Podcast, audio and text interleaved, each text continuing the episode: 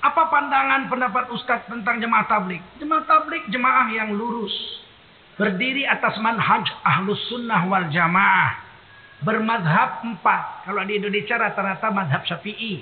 Kalau di Pakistan, India, Bangladesh, Cina, Turki mereka bermadhab Hanafi. Kalau di daerah Sri Lanka, Kolombo, Ma, Malibar, Gujarat mereka bermadhab Syafi'i. Kalau di Mesir mereka bermadhab Syafi'i. Kalau di Libya, Maroko mereka bermadhab Maliki. Tapi secara akidah mereka madhab Ahlus Sunnah wal Jamaah persis sama dengan kita. Dan tidak ada keputusan majelis ulama mengatakan jemaah tablik sesat. Saya sendiri sudah meneliti sejak tahun 88 dan ikut dakwah di 35 negara bersama jemaah tablik. Dan di seluruh Indonesia kecuali Maluku yang belum saya datangi. Jadi jemaah tablik ini mereka mau menegakkan sunnah Nabi sampai yang sekecil-kecilnya. Sampai cara potong kuku telunjuk dulu, jari tengah, jari sini, sini. Baru baru kiri ini, ini, ini, ini, terakhir jempol ini. Sampai cara motong kukunya pun dia cara Rasulullah SAW. Tidur miring kanan. Kalau di masjid dia tidur pakai alas. Haram bagi jemaah tablik tidur nggak pakai alas. Karena kalau sedang tidur liur yang dari perutnya keluar itu najis. Jadi mereka ngerti ada ulamanya. Ulama yang mengarang kitab mereka Fadlul A'mal itu itu Maulana Zakaria kuburannya di Baki di dekat Imam Nafi dan Imam Maliki. Imam Madhab Maliki. Yang mengarang Hayatus Sahabah itu dicetak di Madinah empat jilid dalam bahasa Arab. Itu Maulana Yusuf Kandahlawi. Kitabnya dalam bahasa Arab dicetak di Madinah. Beliau dosen. Maulana Zakaria itu dosen di Universitas Madinah. Wafatnya pun dikuburkan di Baki. Di dekat Imam Maliki dan Imam Nafi. Perpustakaan Maulana Zakaria itu 32 tingkat. Di Saharan Puri, kitabnya lebih dari 32 juta kitab. Bukan orang bodoh, beliau hafal 14 ribu hadis di otaknya, di, di akal. Jadi jangan kita cepat-cepat menuduh jemaah tabligh ini sesat. Oh dia akan meninggal meninggalkan anak istri 40 hari, 4 bulan. Ya biar aja lah. TKI itu meninggalkan anak bininya 3 tahun, 4 tahun, 5 tahun dia aja klien. Anak kapal itu pergi meninggalkan istrinya 6 bulan baru pulang. Sopir bus pergi sampai ke Jawa pulang 3 bulan sekali. Apa urusannya mencari dunianya itu? Kalau cuma tablik cari agama, cari iman. Ya raja. Ya tapi kan istrinya perlu makanan rohani. Yang mana makanan rohani? Yang itu. Yang itu mana? Yang itu. Yang itu mana? Yang dalam kelambu. Ah itu makanan rohana itu. Bukan makanan rohani.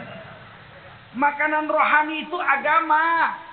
Ya ayuhalladzina amanu ku anfusakum wa ahlikum naro. Jaga anak istrimu dari neraka. Ajarin dia agama. Ajak dia sholat. Wajibkan dia tutup aurat. Beri makanan yang halal. Ajari dia jikir. Bawa dia umroh. Pergi haji. Itu makanan rohani. Kalau yang di kelambu itu bukan makanan rohani. Itu makanan rohana itu. Paham? Paham? Harus kita bantu jemaah tablik. Setiap masjid mesti menyediakan dapur untuk mereka masak. Beri kamar mandi untuk mereka cuci pakaian. Seharusnya yang nyuci pakaiannya kita.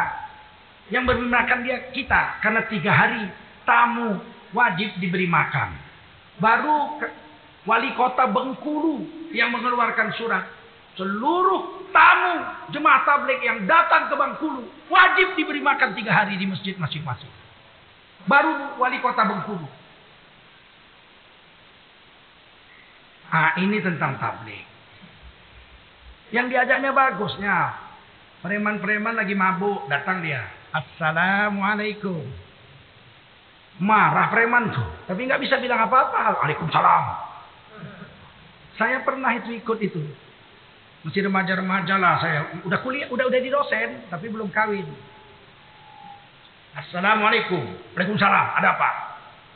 Kita ini bersaudara. Amirnya orang Malaysia. Kita ini bersaudara. Diikat dengan kalimat La ilaha illallah Muhammadur Rasulullah. Hidup tak lama, kejap lagi pun mati. Mari kita siap-siap ke masjid, kita sholat maghrib, kita dengarkan tentang pemikiran iman dan amal soleh. Surat. Hamput satu ceret itu disiramkan ke kami. Saya langsung gulung tangan kuku lah kawan ini pikir. Belum tahu dia siapa tengkujurkan lainnya. Kata Amir orang Malaysia tuh, eh, eh jangan, jangan cikgu, jangan cikgu. Biar cikgu kita nak kena-kena mesti sabar kita ni cikgu. Kita ni dakwah. Apa boleh buat lah, ngalah juga awak. Sampai masjid mandi, ganti jubah, doa. Tengah malam jam 2 atau jam 1. Datang orang menggedor-gedor masjid tengah malam. Ampun, ampun. Siapa ampun, ampun ini? Sekali dibuka yang menyiramkan kamput tadi. Ampun, tolong. Cium kaki minta ampun. Kenapa? Dalam mimpinya datang malaikat bawa tombak, ditombak lehernya. Minta maaf kau, kalau enggak kubunuh kau malam ini. ampun. Keluar dia 40 hari. Jadi baik pula preman itu. Ini memang ada baiknya juga lah jemaah tablik itu. Kita nggak sanggup kita mendatangi orang. Rasulullah mendatangi, iya. Bahkan Rasulullah mendatangi orang untuk sholat sunat. Lihat di dalam kitab Riyadus Salihin, bab sholat sunat. Nabi mengetuk rumah Sayyidina Ali. Assalamualaikum kata Nabi. Ya Ali, kum. Wahai Sayyidina Ali bangun. Sholat tahajud. Apa kata Sayyidina Ali? Saya ditidurkan oleh Allah. Kalau Allah bangunkan saya bangun. Kalau Allah tidurkan saya tidur. Ditepuk Nabi pahaknya. Memang manusia itu. Makanal insana zaluman jahula. Menganiaya diri lagi bodoh. Bayangkan kalau jemaah tablik ketuk pintu rumah kita tengah malam. Tahajud. Kurasa ditangkap polisi semua langsung. Masih dibawanya kita sholat maghrib ke masjid. Bagus lah itu. Ya enggak? Bapak kita aja nggak mau ngajak kita ke masjid sholat maghrib. Lebih baik orang itu sudahlah.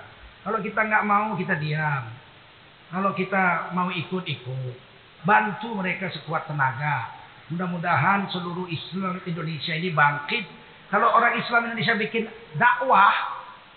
Macam rumah tablik itu.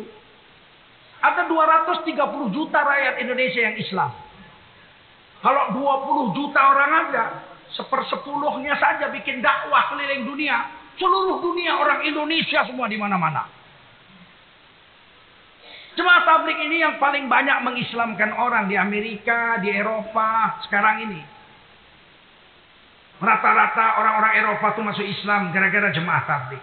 Termasuk Mikail Abdul Aziz, Mike Tyson. Itu masuk Islam karena dakwahnya orang-orang jemaah tablik.